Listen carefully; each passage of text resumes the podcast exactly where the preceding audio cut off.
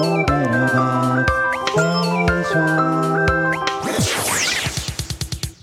ーキョンのコベラバアットナイト。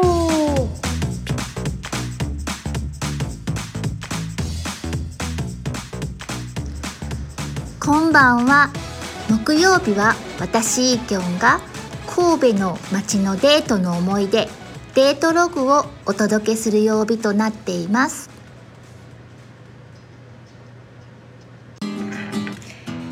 今日のデートログは続京子チャンネルの京子さんです。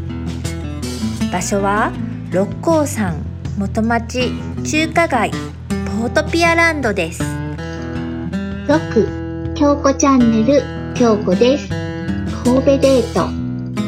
いろいろ思い出してみました。子供の頃からちょくちょく遊びに来ていた神戸。いろんな思い出があります。夜はやっぱり六甲山のドライブデート。行った日は違いますがどちらもデート相手は同じ方です。昼間は元町屋三宮をブラブラしながらお買い物やウィンドウショッピング。お腹が空いたら中華街老少期の豚まんを食べたり中華街を少し離れたあたりにある餃子屋さん。ごめんなさい。お店の名前がわからなくて。そこに入ってお店こだわりの餃子を味噌だれでいただく。餃子は神戸の隠れグルメかもしれませんね。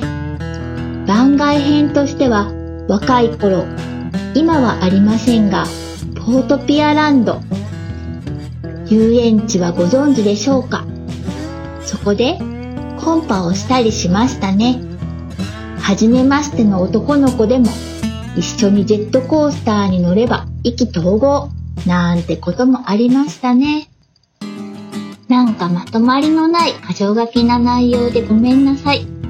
さっきたまたま彼と話をしていたので餃子屋さんのお店の名前を聞いたら赤マンって言っていました。彼との出会いはカクカクしかしか。玉木さん運用で彼は私がテアトルに行くこともスタイフをやることも私がチャレンジすることをいつも温かく見守ってくれるパートナーです。私が声にエコーを聞かせたいって言ったらマイクを買ってきてくれたりもしてくれてます。ここだけの話。大した話ではありませんがテアトル所属の時は彼異性関係の話は一切控えていました。もうやめたので今までよりオープンにしてもいいかなーって。まなんといってもただの普通の私です。こんな私ですがよろしくお願いします。京子さんありがとうございました。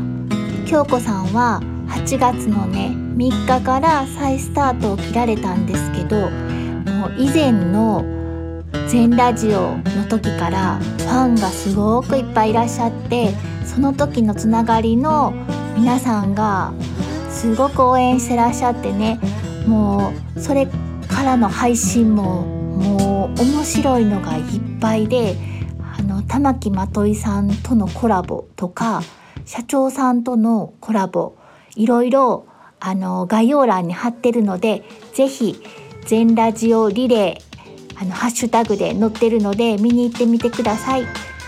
京子さんが彼と回られた神戸の街なんか配信聞きながらねその街回ってみてもすごく楽しいと思います。